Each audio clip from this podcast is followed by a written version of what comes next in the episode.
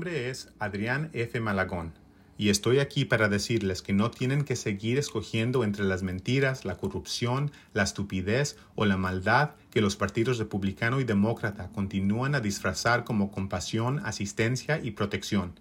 Si crees en la verdadera libertad, moralidad, justicia, derechos de propiedad y no agresión y la paz, el Partido Libertario es el partido político para ti. Nuestra filosofía es simple gobierno es el enemigo de la libertad individual, y es por esa razón que queremos hacer todo lo humanamente posible para reducir e incapacitar el poder del gobierno. Pocos saben más de las maldades del gobierno más que nosotros. La mayoría de nosotros estamos aquí no solo porque nuestros padres o abuelos querían oportunidad o vida mejor para sí mismos y para sus familias, pero más recientemente para huir la violencia y apuros económicos que el gobierno de los Estados Unidos ha perpetuado en México y Centro y Suramérica a través de su política intervencionista. La guerra contra las drogas y la guerra contra la migración, que ambos han disfrutado amplio apoyo tanto por los republicanos como los demócratas hasta el día de hoy, ayudaron a crear los carteles que ahora terrorizan y controlan países enteros, forzando hombres, mujeres y niños inocentes que hagan un viaje desafiando muerte aquí en los Estados Unidos, solo para acabar en una jaula en la frontera o ser devolvido de donde vinieron para hacerlo todo nuevamente. A el gobierno no les importas. A los republicanos y a los demócratas no les importas. Lleva demasiado tiempo que hemos sido parte de sus juegos. Ya basta.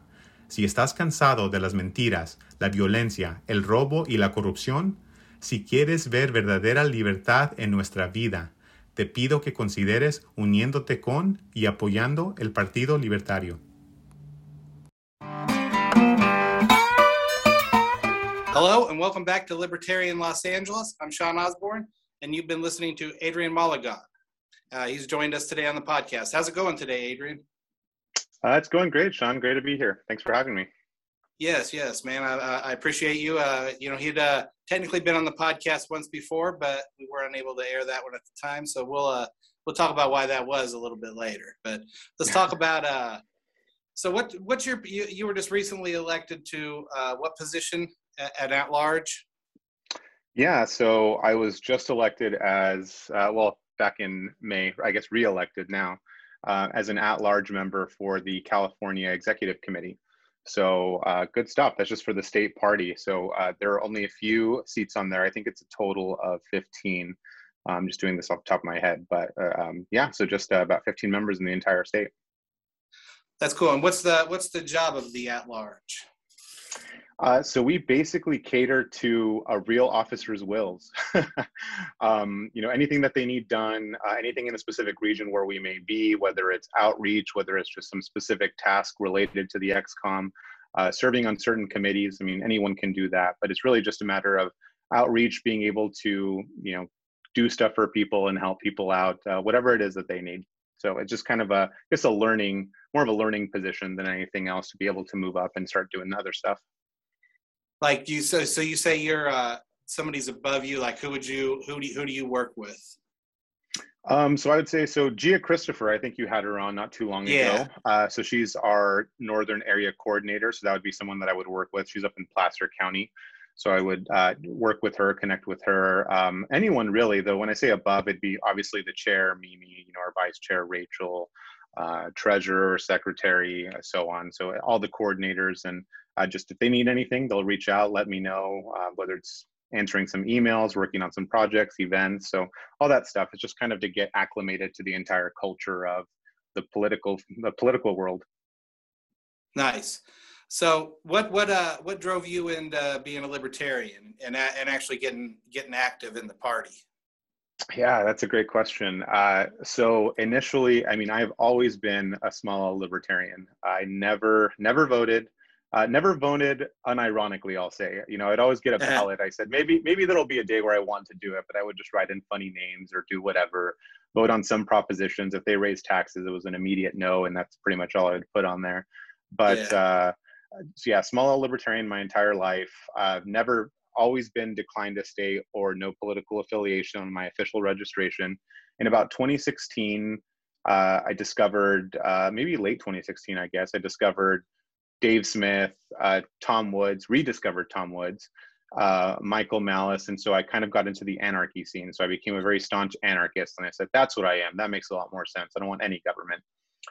And as stuff as stuff started to progress, and you know the lockdowns happened, I was hitting my stride uh, career-wise. I was doing really well in the tech world. I lived here in the Bay Area, in the East Bay specifically. I was hitting my stride, making great money, meeting new people. I thought I was gonna this was gonna be my career, and then 2020 happened. Uh, uh, I was one of the first batch of tech workers to get laid off. I was smart enough to realize that this was only the beginning. I didn't buy the two weeks to slow the spread one bit. And I mm-hmm. knew that this was just the beginning. So I kind of held off on looking for anything else. Luckily, I had a, a savings I could fall back on. You know, uh, libertarians are pretty good when it comes to economics, I'd say. So yeah. they make smart financial decisions. Yeah. So I just held back and I saw coworker after coworker reapplying actively for jobs and then they would get it uh, and they would lose it you know two or three weeks would go by and then they were on linkedin again looking for another job and i the only thing more demoralizing than getting laid off once is getting laid off two three times within the span of uh, just a couple of months sometimes weeks and uh, the the lockdowns really changed me that's what really i mean people will laugh and they'll always say you know you're all you were already an anarchist how much more radical could you have been well i wasn't active in anything and you know that's why i'm here now it was the it was the driving force of the mises caucus wanting to make sure that I, I, realized how messaging was really important during this whole thing. You know, the Republicans and Democrats were doing the same thing, and even the Libertarian Party party was indistinguishable during this entire time. It was kind of absurd. I couldn't believe that the one party that I thought would do this, and started kind of learning a little bit more about what they were doing and um, you know why the Mises Caucus was moving forward with you know this takeover which just means out recruiting people right? Making sure getting passionate small l libertarians or maybe even big l libertarians people that have been registered that are not active in the party excited again. Uh, right. ron paul revolution 2.0 that's what that means. People freak out when that word is used but that's really all that word means. And uh, that's really what did it for me. So I, I decided uh, I'm very dramatic about the way that I do things. So I waited till January 1st of 2021. I was already bought in in like November, December, but I wanted it to be January 1st of 2021. I don't know why. That's just my weird OCD thing, but uh, that's when I decided to uh, to become a dues paying member, and uh, everything else is history. Started attending my my meetings here. I'm from Contra Costa County here in the East Bay, so uh, went to my first meeting in January in February, we had elections. I became the vice chair. And then I threw my hat in the ring for the at large shortly after that at the convention and uh, did it again when I had to get reelected by the ExCom. And here we are. That's great. So, you know, can, uh, you know, like when I know, like if people, this is their first time listening to this podcast or a libertarian podcast and they hear anarchy, they think Portland. Uh, can you explain what you mean by anarchy? I mean, you know, we know, but tell tell tell the average person what what that means.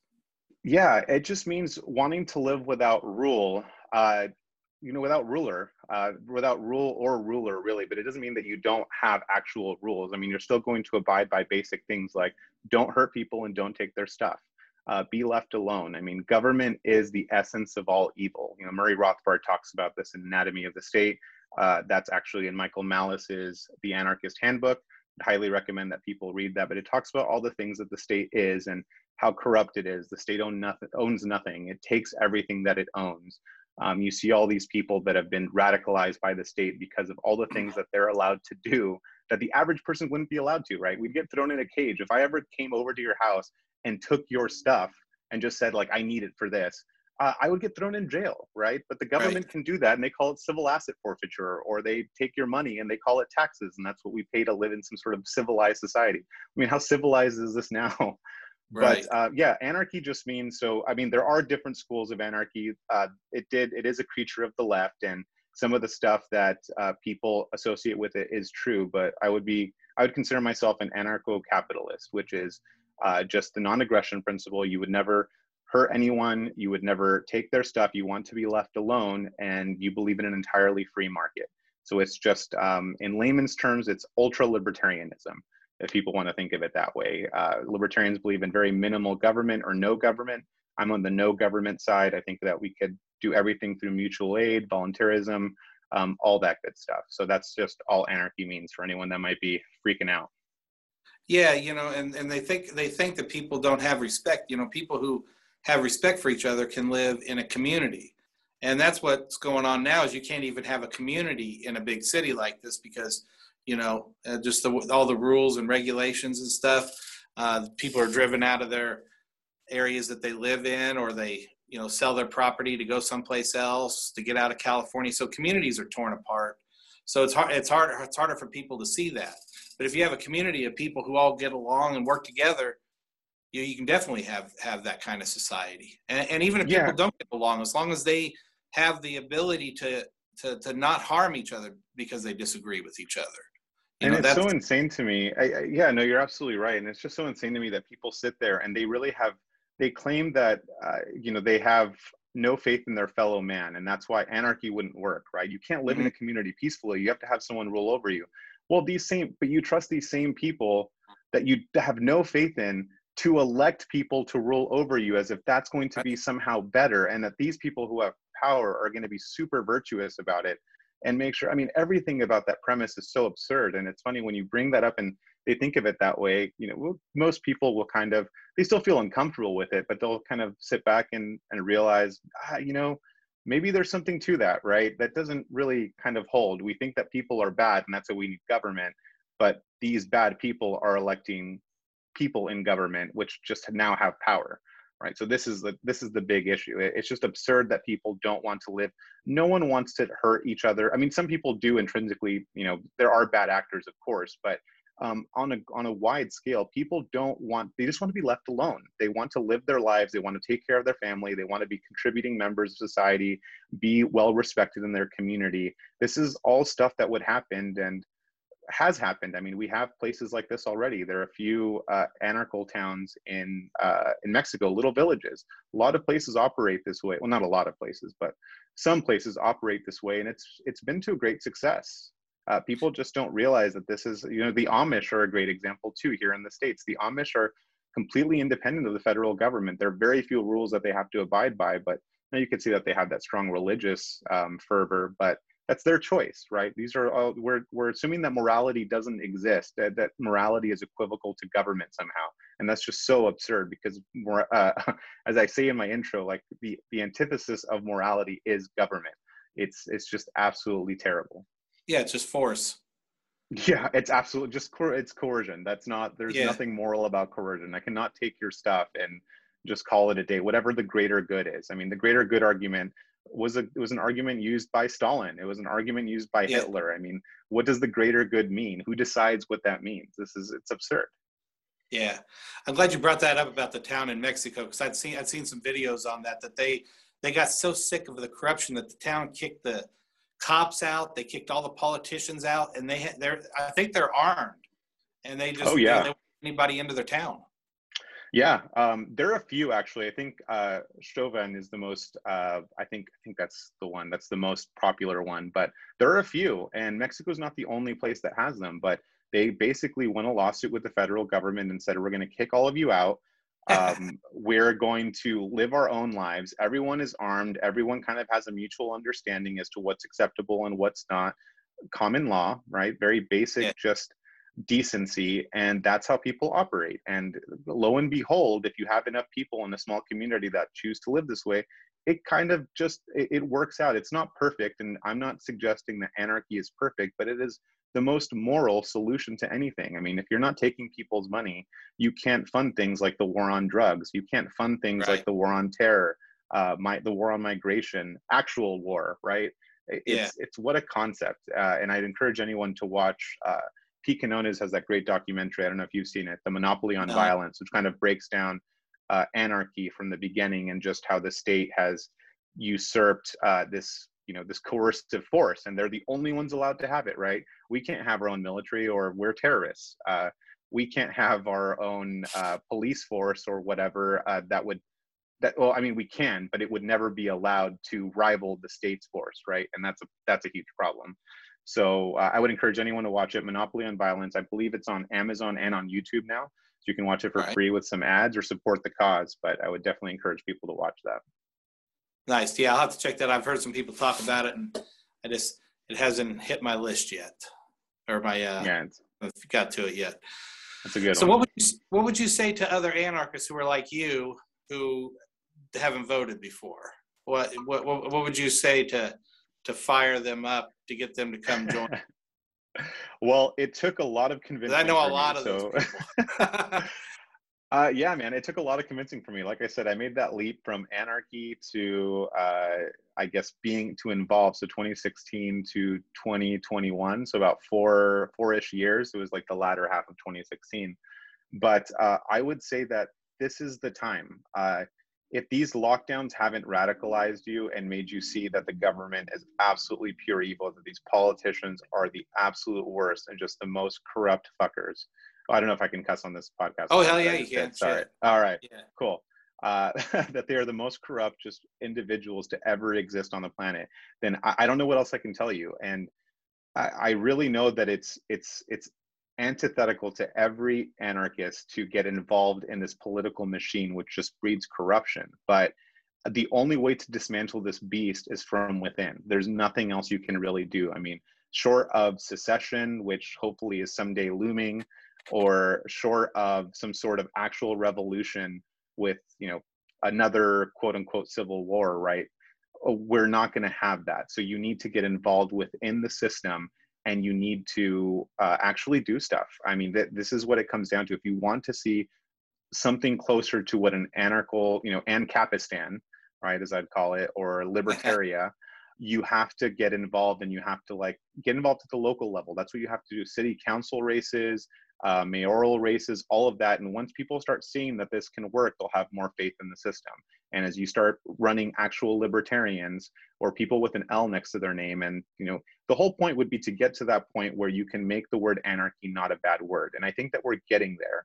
And uh, this is just a great time for liberty. More people have been red pilled during this pandemic than they've ever been in their entire life. Uh, like people that I never thought would consider this train of thought or have ever agreed with me on any of this stuff have just light bulbs have gone off. And it does give me as Michael Malice would call it, it's the white pill, right? Where it's it's hope for the future that so many people are getting red pilled. And I think this is the time to strike while the iron's hot. Could this all just go tits up and, not go anywhere? Maybe, but this is an opportunity and these don't come around very often. So we no. really need to make sure that we harness it and that we use it to our advantage.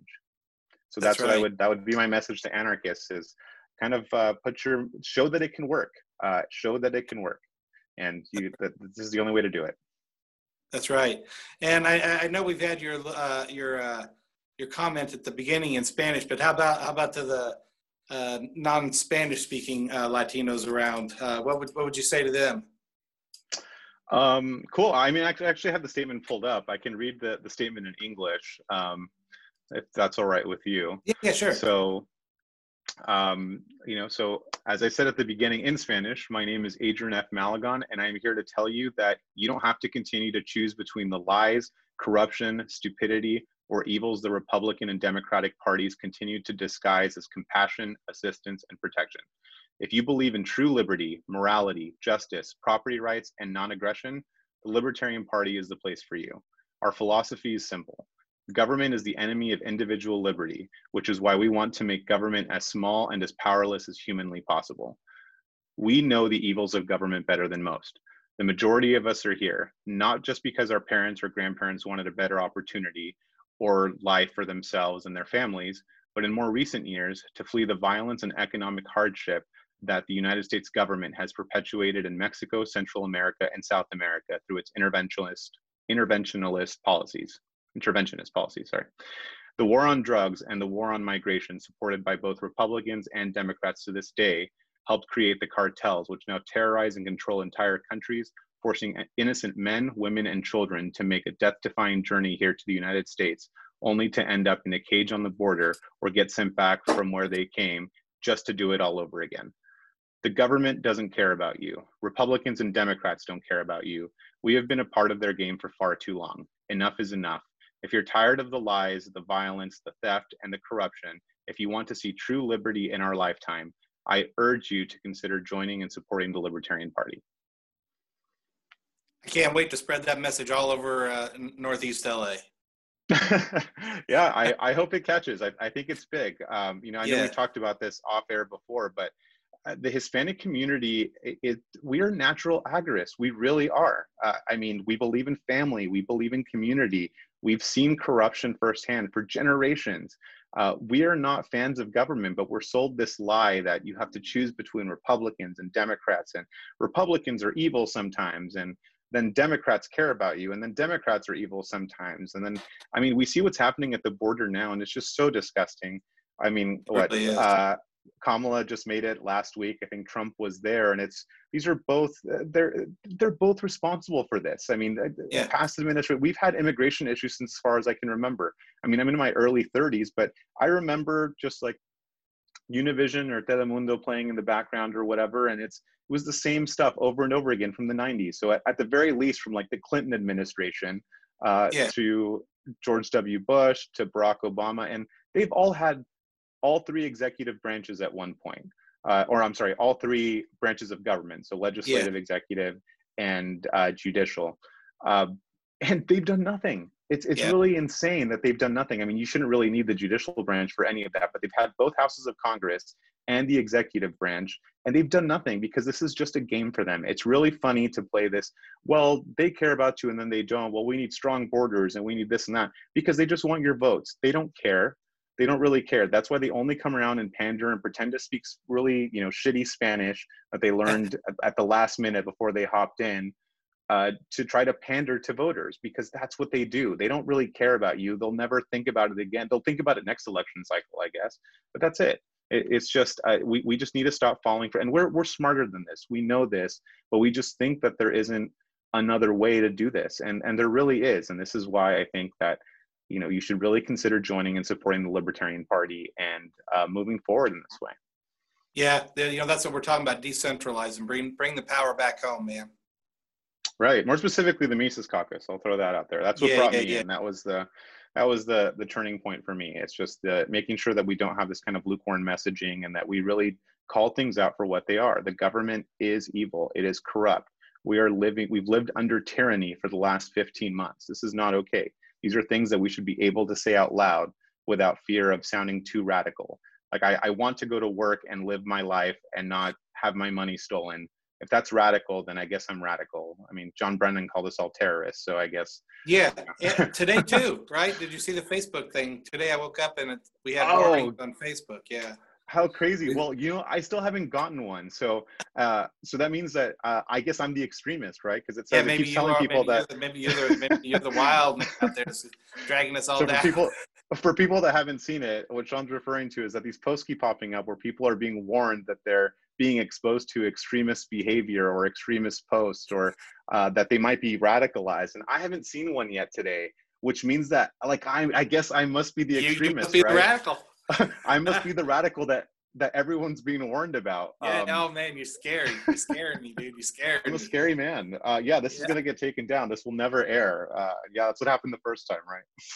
Yeah, yeah, yeah. So, well, let's let's take a little break here and then come back and talk about the caucus. Sure thing.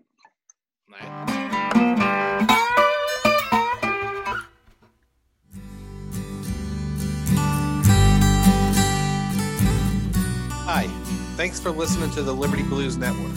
Make sure and check out all three podcasts on our network. We have the Liberty Blues, a progressive and a libertarian walk into a bar, and Libertarian Los Angeles. Let us know what you think of the podcast and rate, review, follow, or whatever you can wherever you listen. Thanks. Now back to the show.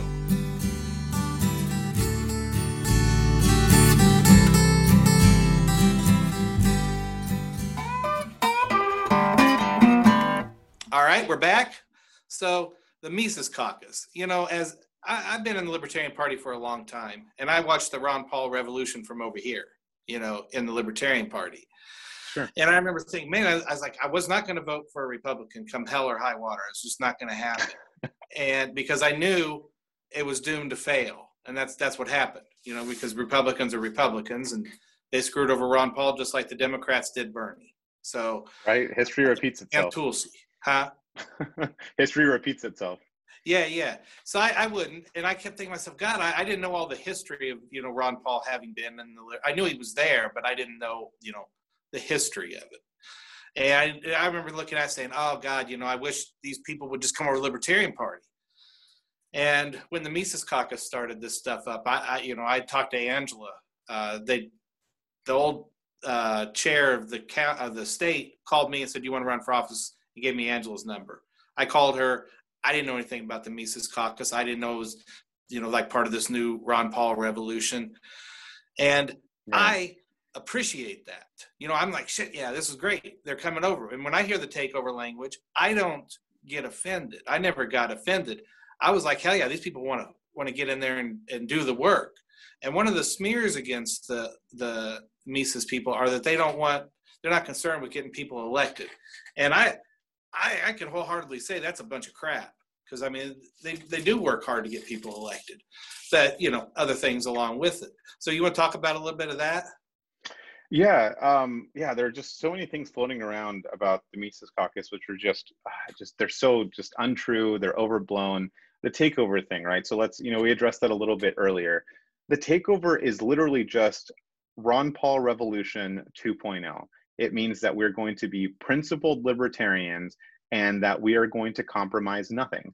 That's literally it. Uh, and we're going to do this by recruitment. We're going to go out and say, we're going to be unapologetically libertarian. We know that you lean this way or you did in the past. Like, we're back now. Are you ready to join us? You, this is a, this is the time to fight for liberty because if people think there was a great tweet tweet by LP National, I think a few weeks ago or something that said, um, I'm paraphrasing, but it was this the lockdown was a trial run or this lockdown was a trial run. And uh, you know i liked it. Um, wasn't really at the heart of the issue but it, i think it makes a very solid point that this was they wanted to see what they could get away with.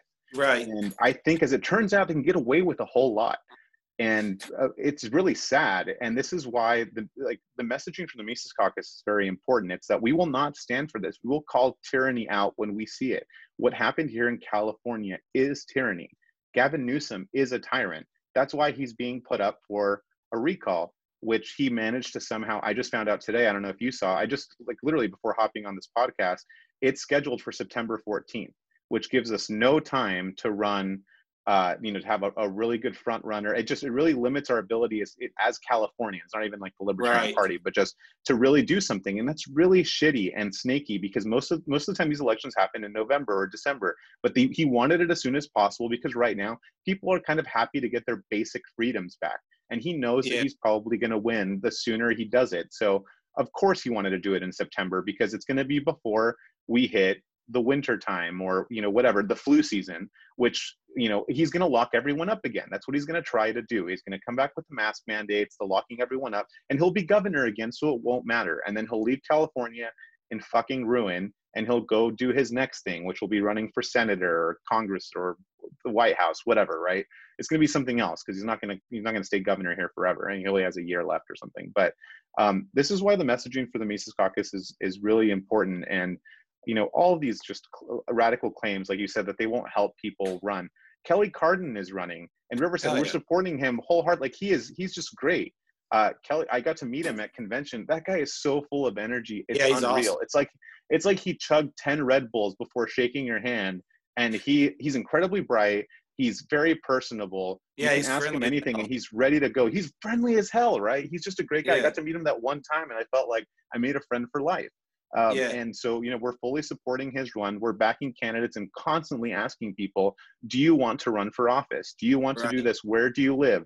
Let's try to figure out if we can get some money. So we want to push candidates forward. That's the whole point, right? Uh, it's just there are certain candidates that we may not want to endorse or that we may not want to push forward. And it's again because we want to make sure that they have principled, uncompromising messaging. I mean, the my favorite, I think, Dave Smith quote is: "We have to have people that are willing to fight all of this government tyranny, compromise nothing, grow a fucking backbone, and fight for liberty." That's literally the message. That's what it is. Right. And if that's scary to you, I maybe don't want to be on your team. Then I don't know. That should be a pretty straightforward message. Yeah, you don't want a weak link in the chain. I mean, that's really what boils down to. And right. you know, we need, we need people to differentiate themselves. That's what it like. We really need people to differentiate themselves from other people. That's, I mean, if if you have, we need, you need to do that. There's really no other way. Yeah, you know, one of the things that uh, like they were mad about that takeover language. Uh, you know, the the the prags, and they. uh the way I see it is they should have the energy they took attacking everybody for saying it. If they would have put that towards recruiting, they might not have got themselves into so much shit. You know, it's just like you know they just like the cavalry showed up and they started shooting them down. It's like oh, it is really funny.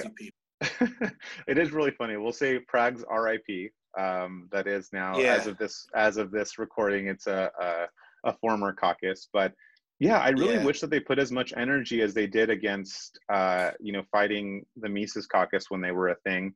Uh, if they put that energy toward fighting the state, could you imagine the stuff that we could do?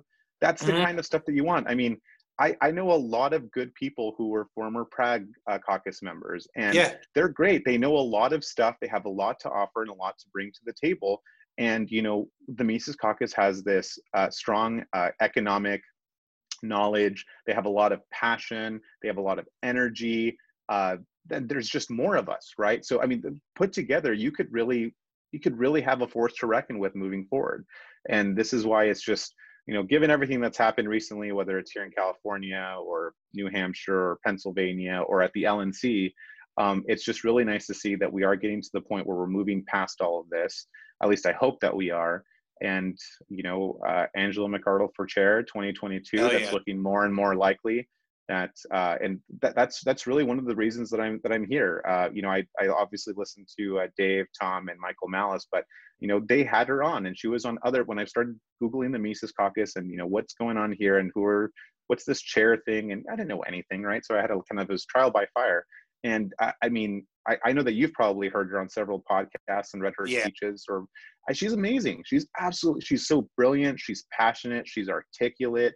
Um, she is uh, she she does it all. I can't believe she has that much energy and that she. I don't think there are very few people that work as hard as she does. And could you imagine if this is like being chair is her full time job? If fighting for liberty is her full time job, the shit that we can accomplish right. is exciting to me. It's yeah, absolutely really. amazing.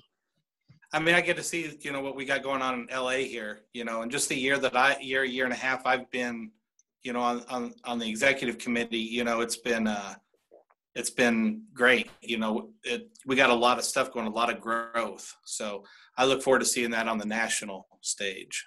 Yeah, she works too hard. She needs to take it easy sometimes, but she's that's how yeah, passionate she is. Uh, that's yeah. how passionate she is, and it's it's very it's it's very admirable, and it's it's very exciting. So now I alluded to it earlier in the podcast that we had we had actually this is the second time you've been on the podcast, but the first one didn't get to air because some some drama unfolded with the uh, California executive. So, so what can you say about that? Yeah, so um, we did. I, I, do want to put this behind us. Um, hopefully, nothing really airs. Eh, you know, uh, doesn't get too tricky or anything moving forward, but we had uh, there was an appeal that was written um, there were people that were upset by the turnout of the elections and uh, there were six votes that were invalidated um, personally I, I don't think that I, I, think that the will of the delegates should have stayed some of these were just based off technicalities i do understand that we have bylaws that we have to adhere to and when i say we have to adhere to them it's, it's because we have willingly chosen to adhere to these arbitrary rules so it's very mm. it's very important for us to adhere to these rules and um, you know maintain. That's how you maintain principle and integrity in an organization, right? Is um, that right to so, associate? Right, right. So um, it, it's really it's unfortunate that this all happened uh, and that it just kind of spiraled and it triggered the series of events. So I think it was about five elections that were invalidated. So we had vacant seats on the ExCom. Uh, we just had our last meeting oh, I'm, I'm going too much ahead of myself. So uh, six votes, uh, six votes invalidate. A lot of elections were, were, I guess, close or within the margin of error because of those six votes. A lot of those were technical.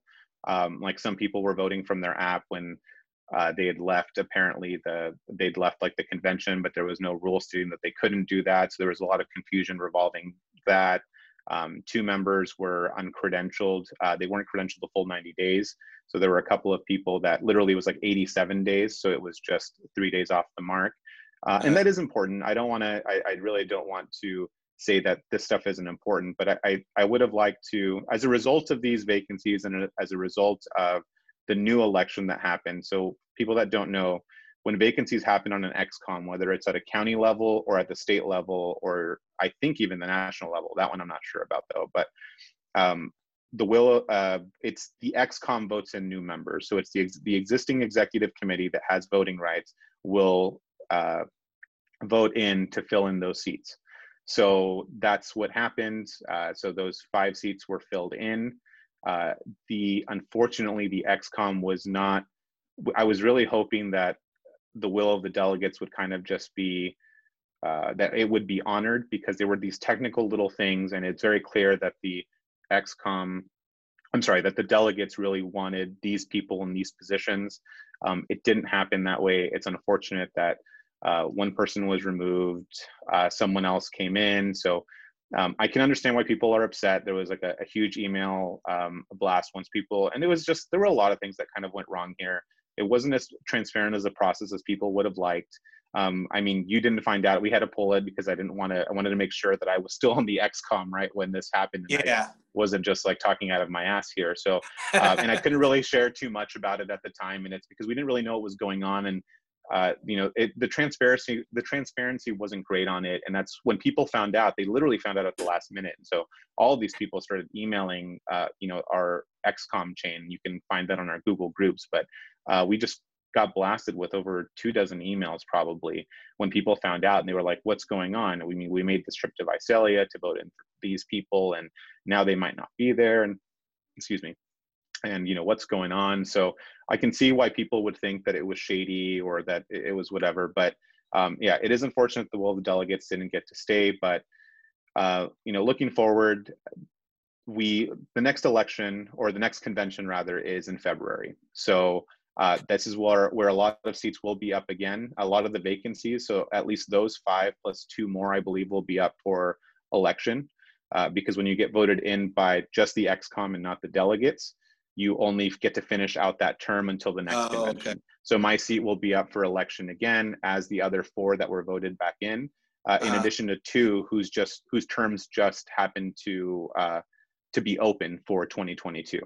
So uh-huh. in February, uh, you know, the will of the delegates again will will be fulfilled. Uh, we have a lot more people that are registered. Obviously, like the people, the, the two that were not within that 90 day period, that's not an issue anymore.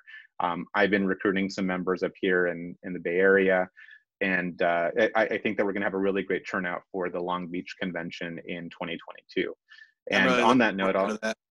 oh yeah, it's going to be great. Um, I will say that if you are an anarchist that's listening to this, or small libertarian, or maybe a Republican or Democrat that uh, likes to hear shit talked about you on a libertarian podcast, uh, you know, and you're considering, and I've changed your mind somehow, or Sean has changed your mind, uh, I'd, I'd really, I'd really like you to consider registering and being a dues-paying member of the Libertarian Party because that's how you'll be allowed to vote. And so long as you're within 90 days of the convention, it'll be fine. So just like do it now. Let's not even get that close do it now. As soon as you listen to this, just go on ca.lp.org, go become a member. Uh, it'll be really easy. But I think the last the last day that you might be able to do it is like toward the end of November. I'd say like December 1st is like the last day to do it. So do oh wait no, I'm sorry.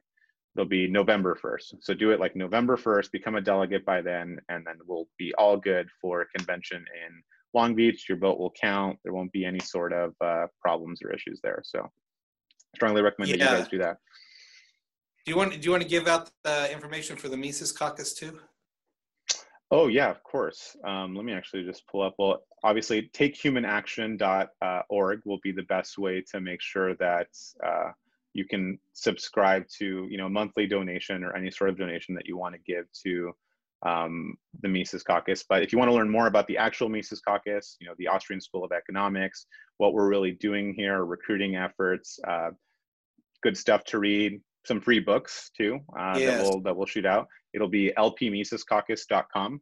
So you can go ahead and click on that link. You can read the about. You can read um, you know who founded it. Uh, great Michael Heise. Uh, you can find out how to get locked into anyone in your area wherever you're listening to this. There's bound to be a Mises Caucus member uh, that is organizing. So I'm actually since oh this is new too. I forgot to mention this. Uh, so since we last spoke, I have taken on the role. We've split up the North because we have so many people coming in, which is great. So um, Brandon Nelson is heading off, unfortunately, to to Tennessee uh, sometime relatively soon. Uh, but he was doing a great job up here, and now we're going. We've split up the north. So uh, Ben Weir is taking over kind of like the entire north northern California, and I've been assigned uh, to coordinate just the Bay Area. So I'm the new Mises Caucus Bay Area coordinator. Uh, because the Bay Area is big enough, you know, we have the east, we have the peninsula, yeah. we have the north, and then I don't like to call it the South Bay, but I guess some people will still call. I've never called it that. They call it that. San Jose is like barely the Bay Area. Whatever. people will get mad, but um, it is what it is. So uh, yeah, so I've been assigned the entire Bay Area there, and uh, it just makes things easier. So um, yeah, you'll be able to find, and it would be my goal is to once we start getting bigger and bigger and bigger, um, you know, we'll be able to have like an East Bay Mises Caucus area, a Peninsula Mises Caucus area, uh, North Bay Mises Caucus area where every it's just getting so big that it's untenable to have you know a hundred people or more in one area meeting each other, and that we have all these separate meetups and stuff. So I'm sure LA is there's something similar down there in that respect because it's just so big and there's so many people and yeah, we have all of our region reps. So, you know, we just, you know, some of the regions are a little bigger than others. I'm right in the Northeast LA and Central LA, so I'm right in the thick of things. Oh, okay. Um, you know, yeah, the, I still don't know LA very well. Uh, south of Bakersfield, it's all LA to me, and then you hit San Diego. um, I just I got I got to throw that in there because I know that Southern California people hate that, uh, but uh, I'm I'm in the Bay Area, so I will say what I want. South of Bakersfield, yeah. it's all LA. I don't care where you are, Orange County, Newport, Venice, it's all LA. Uh, until you get to oh, San Diego. you, you know what? That's funny. You know, one one thing that uh, Pete, like like you, you just recently got into it, and you already have a position that you know you work for that whole area. You know, Donald Rainwater, he he he got involved, and he ended up coming in second place for governor of Indiana, and in a third of the state or something like that.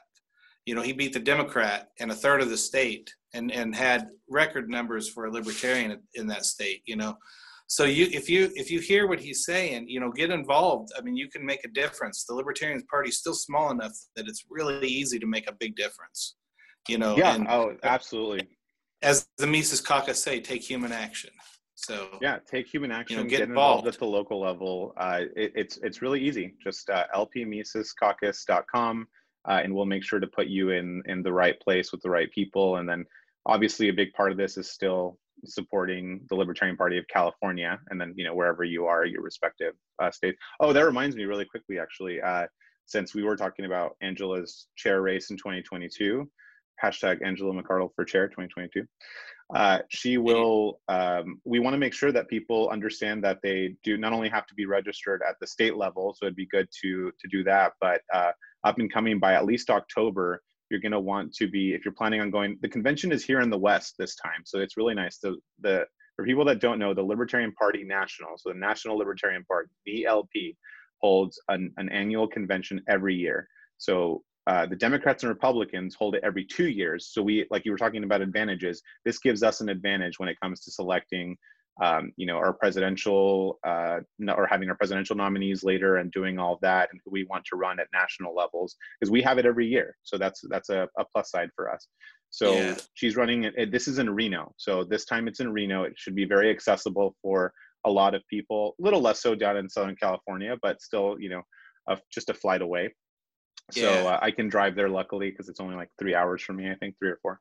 Uh, I drive fast, so like two and a half. but Uh, but yeah, so if you uh, you definitely want to go to lp.org and uh, take a look at uh, how you can become a national member. So it's $25 to be a registered libertarian and a dues paying member here in California at ca.lp.org. $25 covers you for the year. Same thing for national. So for 50 bucks, you can make a huge difference uh, in you can be involved. You can run for office. Uh, when I mean office, I mean, well, you can always run for office, but you can run for your local like libertarian uh, county affiliate office, and then uh, you know if you want to run for something at state, if you get so gung ho about everything that you want to run for one of the positions at national, you know it would wouldn't uh, wouldn't hurt to be and to be able to vote for Angela. Obviously, it wouldn't hurt to pay that twenty five bucks and become an LP national member. So I definitely encourage people to go out and do that. uh, by October. I think uh, it's I, there's a deadline in October, so we'll just say October first, first of everything. That's how I like to do it. So October first, yeah. do it by then. Yeah, if if, uh, if we can get her elected chair, it'd be the best fifty bucks you spent. yeah, that is a small price to pay. I'll tell you. Yeah, hell yeah, I, dude. And if you want to support her on her Patreon, I would strongly encourage you doing that. I, I pay for her Patreon. She has really good stuff on there. She always puts her speeches. So she doesn't recycle speeches. Uh, I didn't know this. I assumed that she, you know, she speaks at every convention. She's been flying all right. over the place. It is ridiculous. And yeah. so I just assume that when you're doing, you know, speeches everywhere and you know you're going to write you're you're going to just kind of copy and paste most of it or do whatever. She writes a new speech every time. She has a different theme a different message. She finds out what the state is struggling with what they need. She does her research ahead of time. It, it's absolutely phenomenal the amount of work that she does and she's doing yeah. this for free people. So it, you know hop on that patreon give her give her a little bit of money five bucks give her five bucks a month. That's going to go a long way. It means a lot. You'll get to read some amazing material um, you can you can copy and paste it. You know, she doesn't believe in IP. I would imagine we don't. So just go ahead and copy and paste it. Use it. Spread the message. That's right. Um, what about um? Yeah, I was asking you about something else. Yeah, I don't know. We talked about a lot of stuff. Sorry, I just ramble and talk a lot. Yeah, no, no, that's went great. off on no, tangents. Oh yeah, yeah, yeah. What about Jeff Hewitt? You got you want to throw out any information for Hewitt?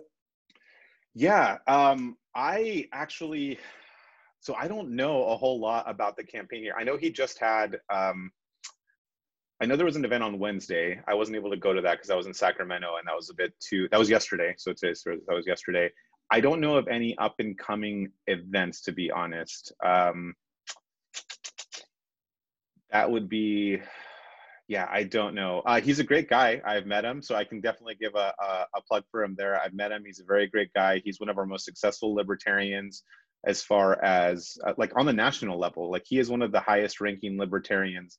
And when i say that so people understand you know they'll say well justin amash and well ron paul and he's one of the highest elected like he ran on a libertarian ticket. Like that was that's it. Right. he was always running a he always ran with an l next to his name and that's no small feat. Um, i believe that there is one other gentleman i think it's in wyoming.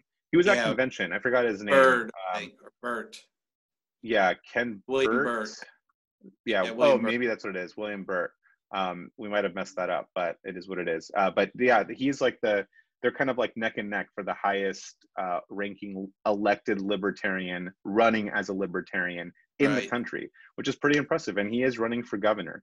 So this is actually a really important time. Uh, I know I just mentioned that Newsom kind of just fucked us because he decided to make it September, and a lot of people haven't gotten a chance to uh, hear about Jeff Hewitt up here in the north, but uh, I know I'm sure that he's that he's very popular and well known down in Southern California. But uh, we we really are trying to figure out how to uh, to get the word out there, and we're hoping to have a meeting about that soon up here too, because the election is literally just a couple of months away now, which really sucks. Right. So yeah. we really have to get his name out there. And my biggest fear is that if we don't have a front runner or a household name, uh, people will just won't vote to recall Newsom. You know, fear drives everything, fear of the unknown. So if you don't have someone that's a household name that you know really well, then you're gonna, you know, we might end up in the same spot. So we definitely really want to make hoping sure there's no blackouts.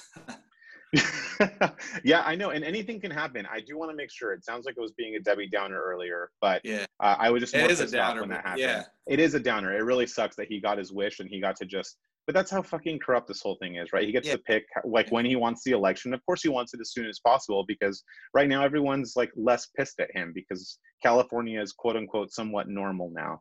So, right. it, but it's really it's really easy to to forget for some people. that I would urge people to, you know, literally anything would be better than Gavin Newsom. And I did say anything, like anything can be there. A rock, uh, like fuck, I don't care. literally anything is better than Gavin Newsom.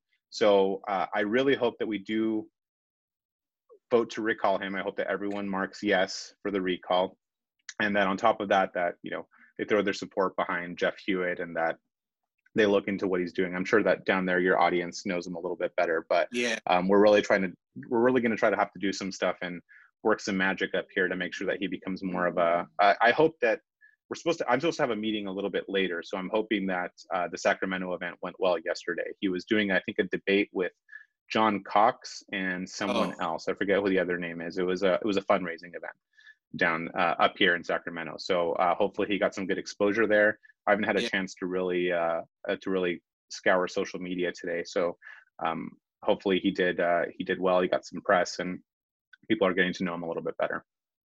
Nice. Yeah. Ho- ho- hoping uh, hoping it goes through. So, did you have, do you have anything else you want to say before we uh, check out of here? Um, not really. I think I've talked your ear off. Uh, but I, I definitely good. appreciate you having me on. Uh, if Yeah. uh, people want to, uh, you know, email me if you have.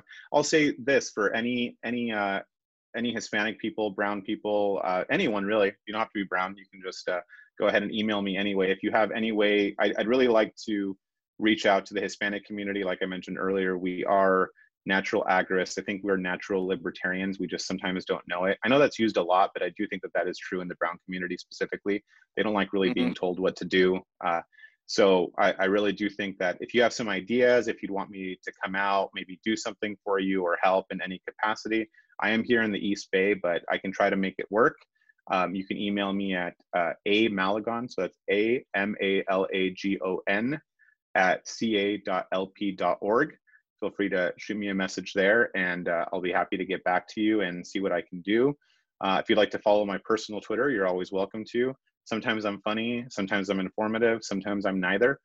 Uh, so you can follow me at uh, Age Malagon, so A G E M A L A G O N. Um, yeah, I think that's it. Right on. Well, I re- really appreciate uh, your all your work, and uh, I appreciate you coming on the podcast. And like I said, anytime you got something you want to talk about, so- something going on, feel free to hit me up, and we'll get you back on. Yeah, sounds good, man. Really appreciate the time. Yeah. Talk to you later, man. Have a good one.